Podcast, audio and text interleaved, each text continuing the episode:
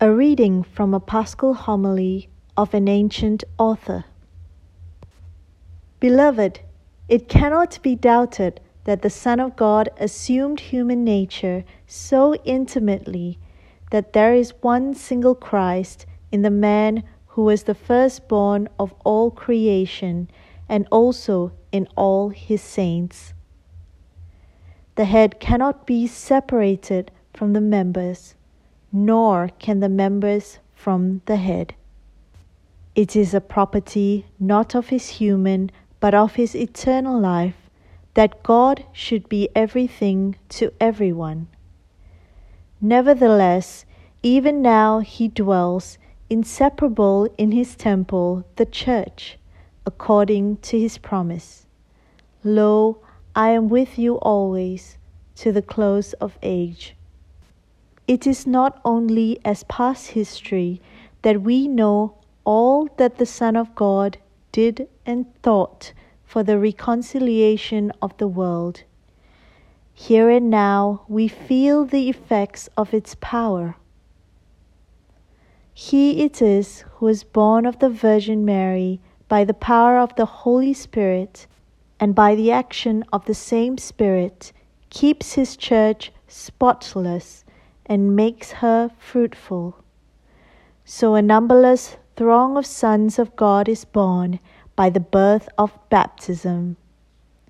To them the saying applies who were born not of blood nor of the will of the flesh, nor of the will of man, but of God. He it is whose person, the offspring of Abraham, is blessed by the adoption of the whole world. The patriarch becomes the father of all nations when they are born as sons of the promise, not according to the flesh, but by faith. He it is who makes a single flock of holy sheep from every race under the heavens without exception. Every day he fulfills the promise he made when he said, I have other sheep that are not of this fold. I must bring them also, and they will hear my voice and there shall be one flock and one shepherd. It was to Saint Peter in the first place that he said, Feed my sheep. But it is he alone, the Lord, who directs all the shepherds in the discharge of their office. All who come to the rock he feeds in rich and well watered pastures. The Good Shepherd in his goodness laid down his life for his sheep. So too his countless sheep are strengthened and nourished by love, and do not hesitate in their turn to die for the sake of their shepherd.